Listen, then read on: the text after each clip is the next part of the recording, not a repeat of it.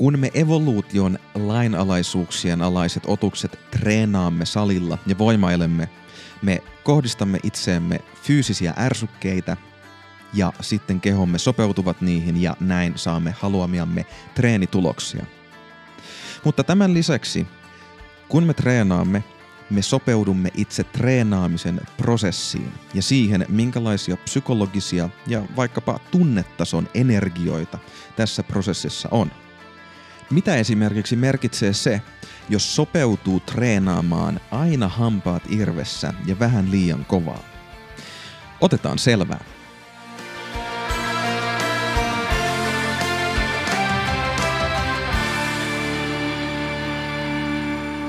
Tervehdys täältä Voimafilosofi-podcastin jaksosta numero 97. Minä olen Jonne Kytölä.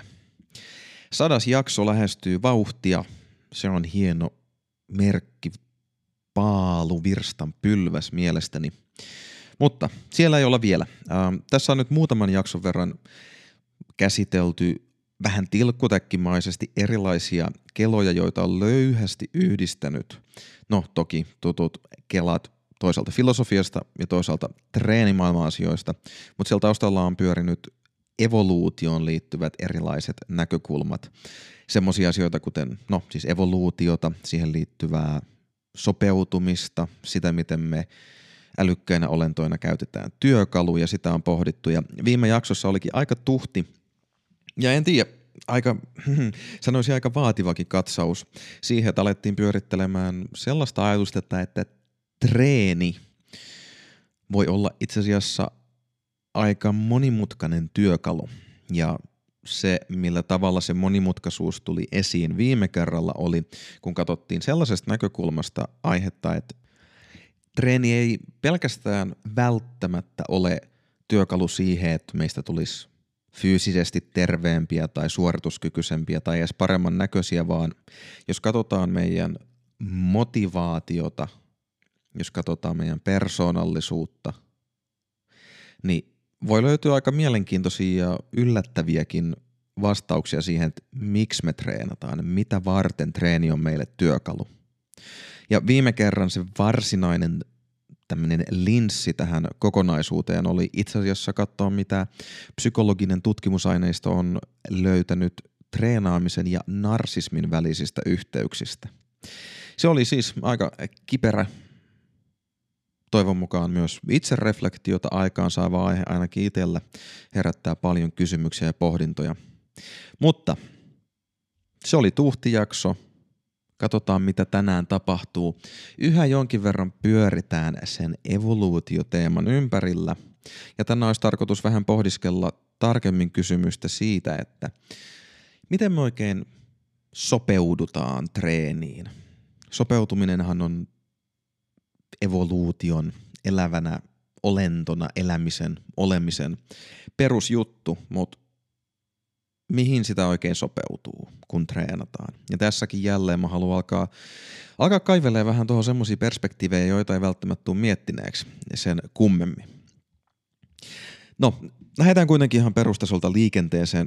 Jos miettii treeniä, niin ihan klassinen, puhutaan vaikka tästä progressiivisesta ylikuormituksesta tai progressiivisesta kuormituksesta, siitä ajatuksesta, että no, jos sinne salille nyt lähdetään ja aiotaan käydä siellä useammankin kuin yhden kerran, niin jonkinlainen nousujohteisuus olisi tärkeää. Ja se klassinen nousujohteisuus on tietenkin sitä, että no joka kerta laitetaan sinne tangon päihin pikkasen enemmän rautaa. Ja koska me ollaan eläviä olentoja, jotka sopeutuu ärsykkeisiin, niin tässä tapauksessa se, mihin sopeudutaan, on se kuorman määrä. Meidän kehot alkaa muuttua, lihakset alkaa kasvaa, meidän hermosto tulee taitavammaksi käyttämään meidän lihaksia lihasten sisäisesti, niistä tulee tehokkaampia. Me opitaan koordinoimaan meidän lihaksia ja voimantuottoa, ajat, ajoittamaan sitä ja kaikenlaisia juttuja tapahtuu siinä.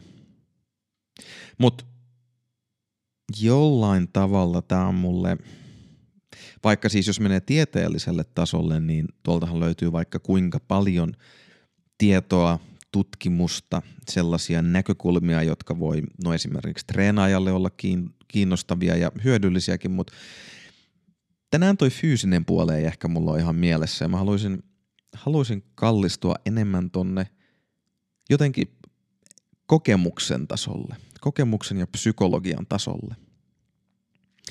Ja yksi treenimaailmasta tuleva näkökulma siihen, joka pikkasen alkaa rauttaa josta, että asiat ei ole ihan niin yksinkertaisia kuin vaikka, että kuinka paljon rautaa on tangossa, on kysymys siitä, että mitä itse asiassa tarkoittaa maksimisuoritus. Jos miettii sitä, että menee gymille vaikka semmoinen klassinen, että no niin, tänään testataan penkkiennätys tai maastavetoennätys – yhden toiston maksimi, kuinka paljon jaksan yhden kerran nostaa, niin pintapuolisesti se kuulostaa siltä, että ei siinä nyt ole paljon ihmettelyä, että siitä vaan lämmitellään ja sitten korotetaan painoa jolla, jossain määrin systemaattisesti, jotta päästään mahdollisimman lähelle omaa huippusuoritusta ja siinä se sitten on se ennätys. Case closed. Ja toki se tavallaan onkin noin. Mutta jos aletaan katsoa sitten vähän syvemmälle sitä, että mitä oikeastaan jossain maksimisuorituksessa tapahtuu, niin sieltä alkaa hahmottua se, että hetkonen maksimisuorituksia tai jonkinlaisia tämmöisiä, tai että se ei, niinku, se ei ole itsestään selvää, mikä on maksimi. Ja mun kenties lempparivalmentaja tai ainakin tämänhetkinen lemppari Dan John puhuu siitä, että on vähän niin kuin, se käyttää englanniksi termejä, että on niin kuin sort of max, eli vähän niin kuin maksimi. Sitten on max, max, max ja ihan viimeisenä tietenkin, koska ollaan yksinkertaisia meatheadejä, niin max, max, max. Ja se on sitten se ihan äärimmäinen huippusuoritus. Ja tämä voi kuulostaa sinänsä jotenkin typerältä, että okei, okay, sort of max, max, max, ihan hirveä määrä maksimeita, mutta se pointti siinä on se, jonka itse tunnistan vaikka myös omasta treenihistoriastani. Että on tapauksia, jolloin mä oon mennyt sen päivän maksimiin, sen treenipäivän maksimiin, koittanut, että kuinka paljon tänään nousee. Mutta mä oon saattanut valmistautua siihen nostoon tosi eri tavalla kuin vaikka silloin, jos mulla on ollut kisoissa tai vaikka salilla mulla on ollut joku ennalta määrätty ennätyksen testauspäivä, johon mä oon systemaattisesti valmistautunut tosi kauan. Niin siinä ensimmäisessä tapauksessa se mun varsinainen psykologinen valmistautuneisuus, voisi jopa sanoa, että jollain tavalla miten on ennalta meditoinut, enkä mä nyt tarkoita, että siihen on välttämättä kuulunut suoraan meditaatioharjoitteluun, mutta semmoinen, jos tietää, että niin kuin ennalta on tulossa jotain isoja ja tärkeää, niin sitä jotenkin miettii ja siihen valmistautuu eri tavalla, jopa alitajuisesti. Jos sitä semmoista prosessia ei ole ollut, niin sitten se on vähän semmoinen semmoinen ok-maksimi. Ja siitä voi jo palautua paljon helpommin, koska se ei ole psykologisesti läheskään niin kuormittavaa. Ainakaan mulle. Riippuu vähän henkilöstä. Mutta sitten kun ne on semmoisia ennätyksiä, joihin on oikeasti panostanut ja ikään kuin antaa kaikkensa – että se on oikeasti se, no max, max, tai vaikka se max, max, max, niin tota, ne ottaa paljon irti. Ne voi ottaa niin paljon irti, että sellaista ei edes montaa kertaa treeniuransa aikana jaksa tehdä. Ja jollain tavalla nyt kun on ollut tässä nuorena kolmekymppisenä on kaikenlaista meneillään elämässä, niin mä yksinkertaisesti huomaan sen, että ei musta saa irti niitä semmoisia hillittömiä maksimisuorituksia, mitä mä oon vaikka kolme, neljä, viisikin vuotta sitten tehnyt. Musta ei yksinkertaisesti irtoa sitä efforttia. Ja tästä seuraa sitten jo se kysymys, että minkälainen se maksimisuoritus oikeastaan on ja mihin me oikeastaan sopeudutaan, kun me tehdään vaikkapa näitä maksimisuorituksia tai me, kun me treenataan salilla – ja mä tarkoitan jotenkin sitä, että paperilla kaksi tyyppiä voi tehdä ihan samanlaisen treeniohjelman, nostaa samat painot, samat toistot, yhtä monta kertaa viikossa. Mutta toinen saattaa treenata psykologisen jaksamisensa äärirajoilla ja toinen saattaa olla kaukana siitä.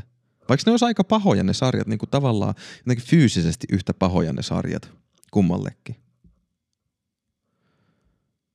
Niin tällöinhän se toinen tyyppi alkaa ikään kuin sopeutua tosi erilaiseen treenaamiseen kuin se toinen. No, palataan tuohon kysymykseen ikään kuin sitä, minkälaiseen treeniin sopeutuu kohta. Otetaan nyt messiin muutamia vähän tieteellisempiä tai filosofisempia keloja ja palataan sitten tuonne konkretian maailmaan.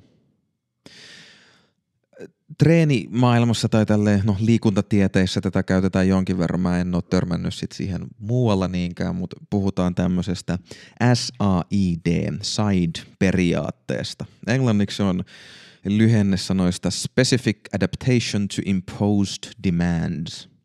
Eli kauniina ja sulavana suomennoksena se on erityinen sopeutuminen määrättyihin vaatimuksiin. No, voi hyvänä aika. En tiedä, miten sen kääntäisi fiksusti. Pointti on se, että me ollaan eläviä organismeja. Me halutaan jatkaa meidän olemassaoloa, me halutaan jatkaa meidän elämää ja meillä on siihen rajalliset resurssit. Ja koska meidän ympäristö on sellainen, että me joudutaan käyttää resurssejamme siinä selviämiseen ja siinä menestymiseen, niin tällöin meidän täytyy tehdä päätöksiä, valintoja, joko alitajuisia, mehän kroppahan tekee tosi paljon juttuja itsestään, tai tietoisia sen suhteen, että miten me kohdennetaan meidän resurssit. Ja tämä resurssien kohdentaminen on rajallista. Ja siksi kun ympäristössä tapahtuu juttuja, niin meidän on parempi sopeutua niihin juttuihin, mitä siellä itse asiassa tapahtuu.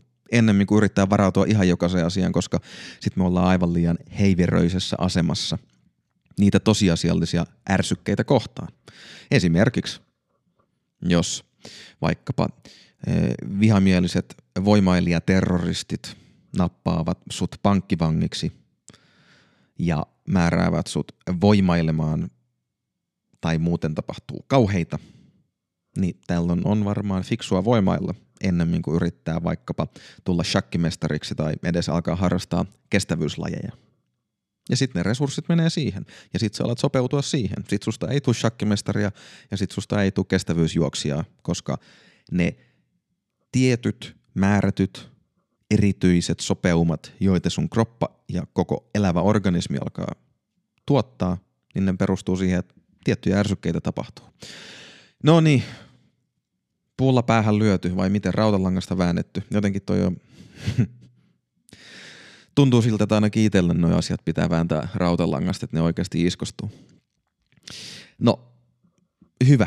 On tuo jatkuva kysymys siitä, miten me oikein kohdentaan meidän resurssit. Ja itse asiassa, jos toi tematiikka kiinnostaa enemmän, niin voi jopa hypätä tuonne 30 jakson taakse episodiin 65, jossa puhuttiin tehokkuudesta ja joustavuudesta.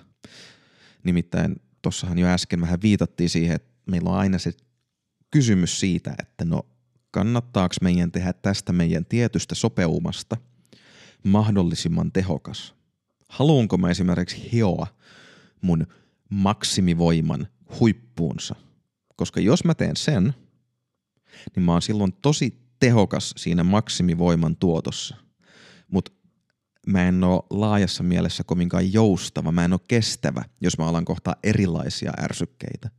Mä en oo sit hyvä kestävyysjuoksija, mä en oo sit ketterä, mä en oo sit, no vaikkapa nokkela tai voi laajentaa sieltä fyysisestä ihan mihin tahansa. Mä en ole musikaalinen, jos mä keskitän kaikki resurssini maksimivoiman kehittämiseen. Niin sitten se kysymys aina on, että miten siinä omassa elämässä, mihin keskittyy, mille antaa resurssinsa, mitä sopeumia tavoittelee ja mistä se on pois. Saattaisiko tarvita jotain muuta. Mutta no joo, itse dikkailin siitä jaksosta 65 ja siitä, miten se johdatteli persoonallisuuspsykologian maailmaan, mutta ei siitä sen enempää. Niin kuin tosi ihan jakson alussa puhuttiin, niin me tyypillisesti ajatellaan sopeutumista sille, että me sopeudutaan siihen treeniärsykkeeseen, siihen vaikka, että kuinka paljon rautaa me nostetaan tai Jos mennään vaikka vähän pidemmällä jossain urheiluharjoittelussa, me saatetaan puhua siitä, että kuinka sopeudutaan tietynlaisiin liikennopeuksiin. Esimerkiksi jos on tarkoitus olla tosi nopea lyömään pesäpalloa, siinä pitää olla nopea. Niin on havaittu esimerkiksi, että no sit ei kannata esimerkiksi hirveän isoilla kuormilla harjoitella sitä varsinaista lyöntiliikettä, koska isot kuormat hidastaa, niin sit se on tosi erilainen se sopeuma, minkä sä siitä harjoittelusta saat. Vaan kannattaa ennen erottaa ne harjoittelumuodot toisistaan silleen, että pesäpalloilijan voi olla hyvä hankkia vahvat hartiat, vahva selkä ja vahva lantio. Ja se kannattaa tehdä ihan perusvoimailuliikkeellä. Ja sitten tehdä se lajinomainen harjoittelu lajinomaisena, mutta ei välttämättä kannata tehdä siitä voimaharjoittelusta ikään kuin pesäpallon näköistä, jos ei oikeasti ole hyvin perusteltu se, miksi niin sopeumat palvelisi toisia. No joo, se on oma maailmansa ja siitä voisi varmasti biomekaanikot ja liikuntatieteilijät puhua pitkät pätkät, mutta mä haluaisin nyt nostaa tämmöisen kysymyksen esiin, että mitä jos alkaisi katsoa niitä treenisopeumia jotenkin laajemmin ja syvemmin. Ja se, mitä mä tässä tarkoitan, tai se, miten mä haluan jotenkin, miten tästä asiasta pääsee jyvälle, niin nostetaan filosofiasta esiin kaksi käsitettä. Ne ovat olio- ja prosessiontologia. Nämä oli jo tota, muistan lukiofilosofiassa aika varhaisessa vaiheessa ja ei ne silloin oikein klikannut, mutta itse asiassa mä oon jotenkin viime aikoina palannut näiden pariin aika usein. Ja no oliot tarkoittaa ihan vaan sitä, että jos me katsotaan meidän ympärille, niin me voidaan ajatella, että maailma koostuu olioista. Maailma koostuu kirjoista ja kahvakuulista ja ihmisistä ja huonekasveista ja sen sellaisesta. Ja sitten taas prosessi. Prosessit viittaa siihen, että no ehkä ne ei olekaan ne yksittäiset jotenkin aikaan jähmettyneet esineet ja asiat, jotka on kaikkein todellisimpia, vaan eikö kaikki jotenkin liiku ja elä? On jonkinlaisessa muutoksen prosessissa koko ajan. Ja ontologia oli taas filosofian suuntaus tai osa-alue, jossa pohditaan sitä, että mikä on pohjimmiltaan olemassa, mitä olemassaolo on. Eli tässä puhutaan siitä, että no onko asiat pohjimmiltaan niitä olioita, onko asiat pohjimmiltaan jotain prosesseja vai mitä ihmettä on meneillään. Ja mä rakastan itse tota antiikin filosofeja jossain määrin, aika pitkälti siksi, että sitten taas mun lempparifilosofi Nietzsche, joka eli tuossa reilut sata vuotta sitten, niin tai 150 vuotta sitten, niin se puhuu paljon niistä ja tälle välillisesti, ne on, niistä on tullut mun lempareita, niin antiikin filosofeista Nietzschen lempari Herakleitos sanoi, että kaikki virtaa eikä mikään ole pysyvää. Kaikki väistyy aikanaan eikä mikään pysy ennallaan. Eli Herakleitos puhuu siitä, että maailma on jonkinlainen prosessi taisi Herakleitukselta myös tulla se sanonta siitä, että samaan jokeen ei voi astua kahta kertaa. Sen takia, koska se vesi on jo virrannut ja se on itse asiassa jo eri joki ja itse asiassa itsekin on muuttunut siinä välissä. Ja sitten prosessiontologiaa tietenkin toiselta puolelta ikään kuin vastustavana voimana tulee Demokriitos, joka puhuu olioiden ja pysyvyyden puolesta. Vain atomit ja tyhjyys ovat olemassa – kaikki muu on mielipidettä. Eli jonkinlainen ajatus siitä, että no pohjimmiltaan asiat on niitä atomeja, niitä jotain yksittäisiä esineitä tai asioita tai vaikkapa alkeishiukkasia ja sillä hyvä. No, se miksi mä nyt nostin tän esiin on se, että mä itse olen ehdottomasti kallellani tonne prosessiontologiaan, prosessien ajatteluun omassa elämässäni. Kun mä mietin treeniä, niin se näyttäytyy mulle prosessina. Ja sitten kun kaivelee vaikka moderneja näkökulmia, niin ihan hirveästi alkaa nousta semmoiset ajattelut, että puhutaan siitä, miten järjestelmät toimii, puhutaan systeemiteorioista, dynaamisista, muuttuvista järjestelmistä, Olipa se sitten vaikka yksittäinen ihminen elävänä organismina, jonka, jonka sisällä on kaikenlaisia systeemejä, jotka toimii ja muuttuu jatkuvasti. Tai puhuttiinpa terveydestä, niin kuin aikanaan jaksossa 22 eteenpäin oli pitkä katsaus siihen, mitä terveys on. Niin jollain lailla se, mitä oma terveys on, se on jonkinlainen prosessi ennen kuin joku yksittäinen pysyvä asiaintila.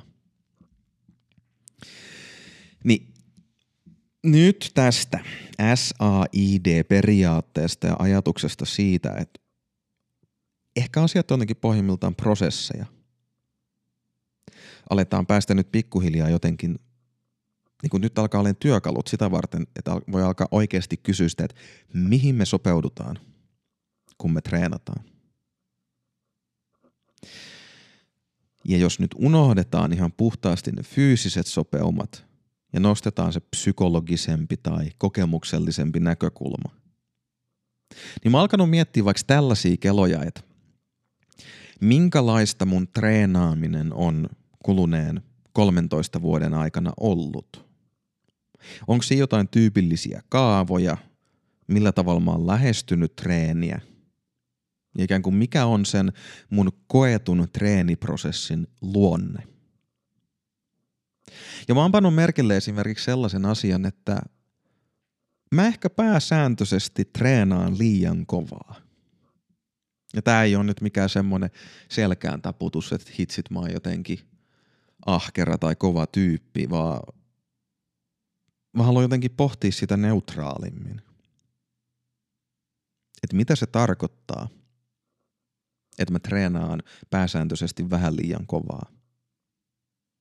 No ensisilmäyksellä, jos nyt ne vielä vähän nostaa päätä, niin kysymykset niistä fyysisistä sopeumista, niin se tarkoittaa sitä, että jos mä treenaan vähän liian kovaa, niin mä en saa ihan optimaalisia tuloksia, mutta mä saan aika hyviä tuloksia.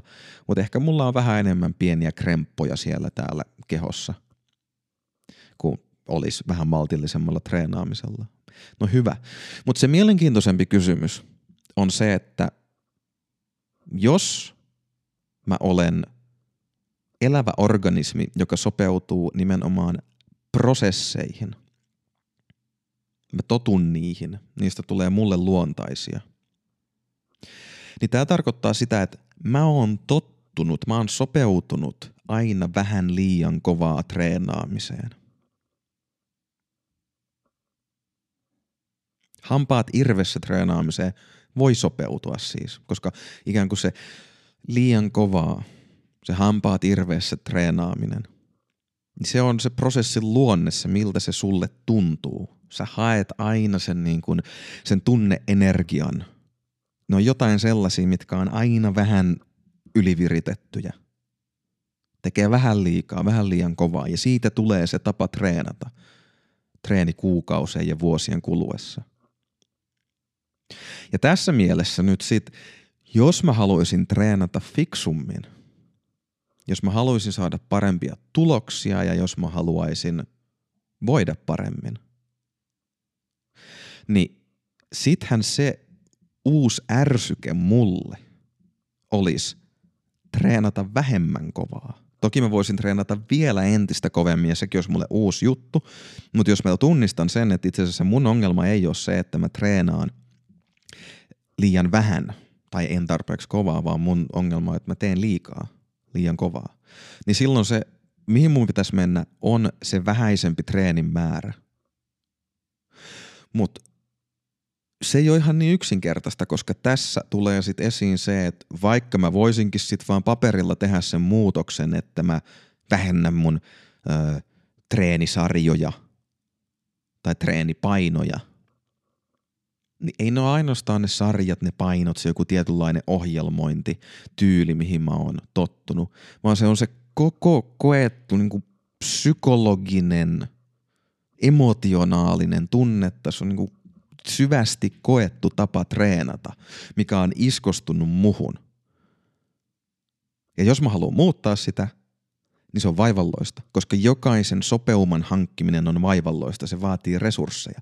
Ja jotenkin mielenkiintoisella tavalla sitä niin kuin, jos just esimerkiksi on vuosien varrella tottunut treenaamaan liian kovaa, ja toki siis voit päässä kääntää tämä esimerkki silleen, että jos susta tuntuu, että sä treenaat tarpeeksi kovaa, että aina treenaa vähän liian löysästi, niin ihan samalla se haaste sit on olemassa, että sit pitäisi oppia treenaamaan vähän kovempaa, jos haluaa parempia tuloksia ja niin päin pois. Mutta jotenkin se ymmärrys siitä, että ei ne ole niinkään ne välttämättä ne fysiologiset jutut, mitä me tavoitellaan, mitä on vaikea muuttaa, vaan se on ennemmin se, että mulla esimerkiksi on se koko mun treenielämän tapa rakentunut sellaiseksi, että mä oon tottunut hakemaan sen energian jostain semmosesta, että mä pinnistän liian kovaa, mä teen vähän liikaa, mä oon aina treenin jälkeen tai usein treenin jälkeen vähän liian uupunut.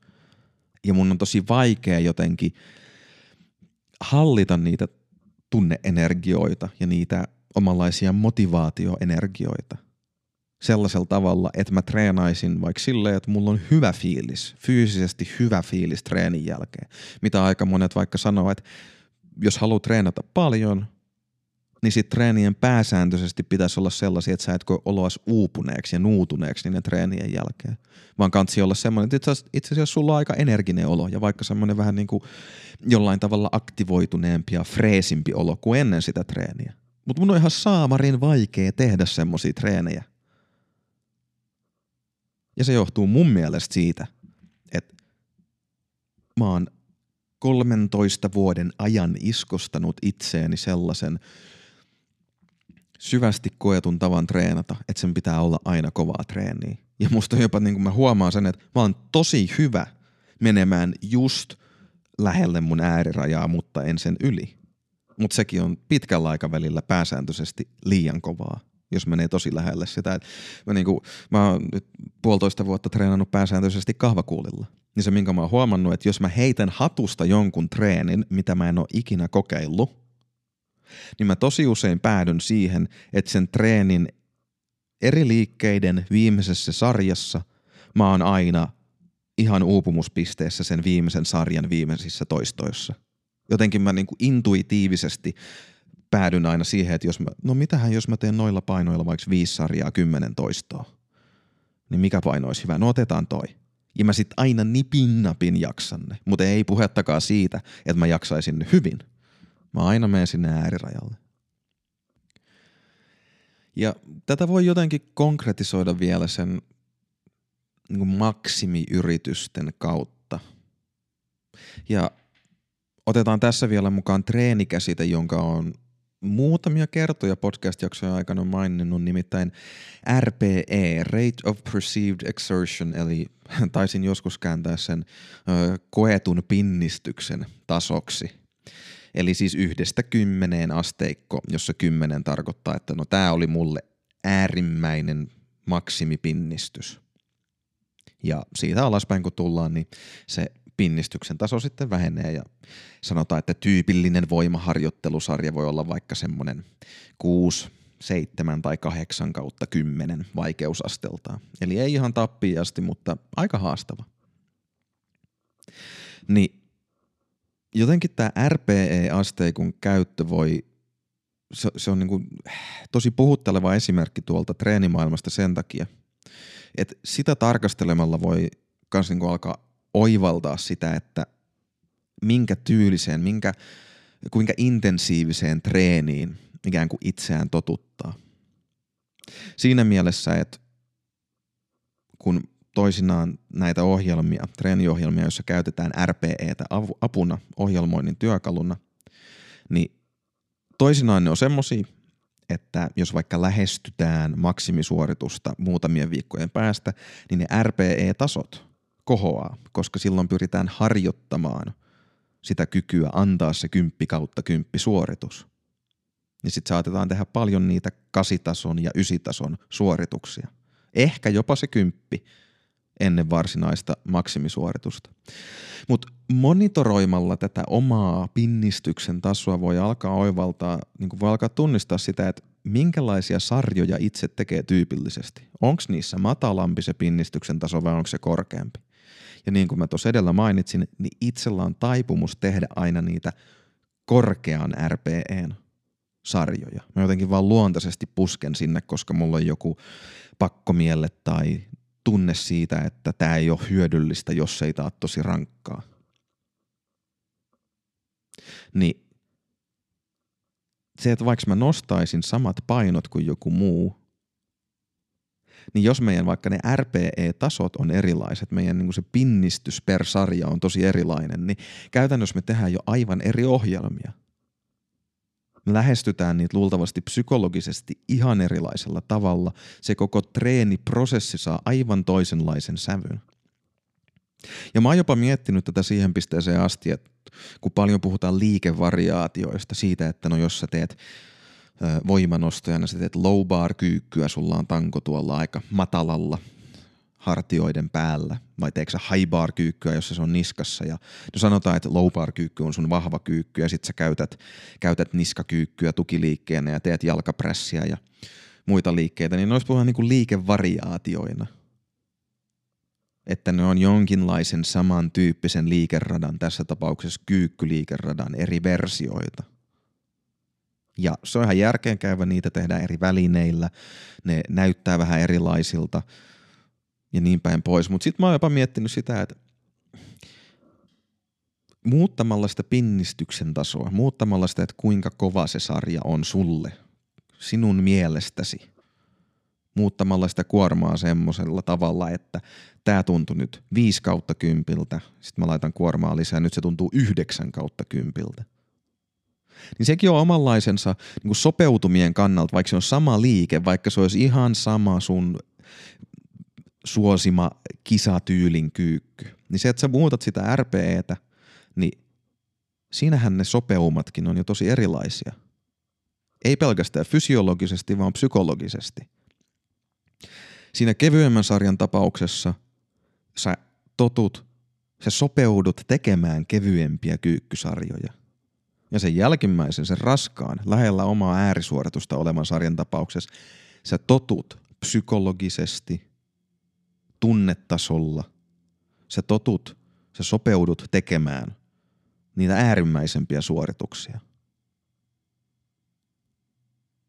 ja sitten pitkällä aikavälillä tulee vielä tähän päälle se kysymys, että no, mikä, minkälaista treeniä voi ylläpitää. Esimerkiksi mä en tiedä kovinkaan montaa tyyppiä, jotka olisi treenannut niin kuin 10 tai 20 vuotta silleen, että ne olisi treenannut aina siellä lähellä omaa äärirajaansa. On tyyppejä, jotka jaksaa sitä vaikka viisi vuotta ja saattaa tulla ihan hillittömän vahvoiksi sinä aikana, hillittömän taitaviksi. Mutta sitten jossain kohtaa ei enää kykene. Omat rajat tulee vastaan. Ja mä luulen, että aika usein ne ei ole välttämättä fysiologiset rajat, vaan ne on enemmän psykologiset, ne on enemmän emotionaaliset, tai vaikkapa, niin kuin mainitsin, että siellä jaksosta 22 eteenpäin puhuttiin terveydestä ja puhuttiin laajemmin sen eri osa-alueista, niin voi tulla vaikka sosiaaliset rajat vastaan. Sitä voi alkaa huomata, että oma motivaatio, huom, viime jaksoissa puhuttu paljon motivaatiosta, että oma motivaatio suhteessa siihen, miten niin kuin omat ihmissuhteet rakentuu, niin se alkaa kärsiä niin pahasti, että se mitä se treeni ottaa, kuinka paljon se ottaa muilta ihmissuhteilta ja muilta, niin se saattaa alitajuisesti alkaa kalvaa niin paljon, että sä et enää jaksa sitä. Ja osa tätä vyyhtiä on se, että alun alkaen lähti totuttamaan itseään. Ehkä tiedostaen, ehkä tiedostamatta. Lähti totuttamaan itseään, lähti sopeuttamaan itseään treeniin, joka on hirmu rankkaa ja joka pidemmällä aikavälillä on niin rankkaa, että sitä ei jaksa tehdä, sitä ei jaksa ylläpitää. No, aikamoinen vyyhti. Mä toivon, että jollain tavalla tämä on vähän niin kuin saanut omia keloja liikenteeseen sulla sen suhteen, että mitä oikeastaan se treenaaminen prosessina meinaa. Ja jos ajattelee sitä siitä näkökulmasta, että me sopeudutaan niihin ärsykkeisiin tai ainakin pyritään sopeutumaan niihin ärsykkeisiin, mitä me kohdataan, niin minkälaisia ärsykkeitä sulle sun treeni edustaa. Ja tälle viimeisenä pointtina haluan nostaa sen ajatuksen, että kun puhutaan tästä sopeutumisesta, niin ainakin itsellä se nostaa vähän sellaisen ajatuksen esiin, että se olisi jotenkin tosi niin positiivinen juttu. Mutta se sana itsessään ei ota kantaa siihen, onko se hyvä vai onko se huono asia. Yksinkertaisesti me vaan elävinä olentoina meidän koko koneistomme, meidän elävä olemuksemme on viritetty sillä tavalla, että me yksinkertaisesti pyritään sopeutumaan niihin ärsykkeisiin, mitä me kohdataan. Oli se meille jotenkin laajemmalti, laajemmassa mielessä hyväksi tai ei. Niin sopeutuminen voi joissain tapauksissa tarkoittaa menestymistä. Joissain tapauksissa se voi tarkoittaa vain pärjäämistä. Ja joissain tapauksissa se ärsyke, ne haasteet ja vastoinkäymiset, joita me kohdataan, voi olla niin isoja, että itse asiassa sopeutuminen tarkoittaa vaikkapa hidasta tai vaikkapa vauhdikastakin rappiota tai tuhoutumista. Niin siinä mielessä mun mielestä voisi olla ihan mielenkiintoista alkaa pohtia omia tekemisiään, omaa treenaamistaan. Vaikkapa siitä näkökulmasta, että minkä kustannuksella mä oikein hankin näitä treenituloksia. Minkälainen on se treeniprosessi laajassa mielessä, johon mä yritän sopeutua, johon mä sopeutan itseäni. Ja kuinka kauan mä pystyn sitä jatkamaan. Onko meneillään joku ehkä huomaamaton, ehkä jonkinlaista uutta perspektiiviä tai jonkinlaista viisaampaa lähestymistapaa vaativa tai sen niin tunnistamiseksi tarvitaanko sitä perspektiiviä tai viisautta, jos on meneillään joku sellainen prosessi, joka oikeastaan pitkällä aikavälillä on niin kuluttava, että mä en, jos mä ymmärtäisin sen, niin mä en halukkaan osallistua siihen. Mä huomaankin, että tämä on itse asiassa mulle liian rankkaa. Et niin, minkälaiseksi sun liikunta- tai treenielämä on muotoutunut? Miten sä oot tällä hetkellä sopeutunut siihen? Siinä on pohdittavaa evoluution näkökulmasta, jos haluaa, mutta ihan omasta henkilökohtaisesta näkökulmastakin. Ehkä sieltä löytyy jotain mielenkiintoisia oivalluksia, jotka voi ohjata paremmille vesille. Kiitos kuuntelusta. Jos jakso sai ajatukset liikkeelle tai opit jotain uutta, niin rohkaisen jakamaan jakson somessa tai vinkkaamaan sen ystävälle, hyvän saan tutulle tai vaikka sitten vihamiehelle. Lisäksi olisi mainiota, jos hyppäisit mukaan seuraamaan meikäläistä Instagramissa at jonne-voimafilosofi, sillä mä olisin kiinnostunut kuulemaan sun omin sanoin, että mitä ajatuksia tai kysymyksiä sulle jäi tästä jaksosta. Se tältä erää. Kuulemiin.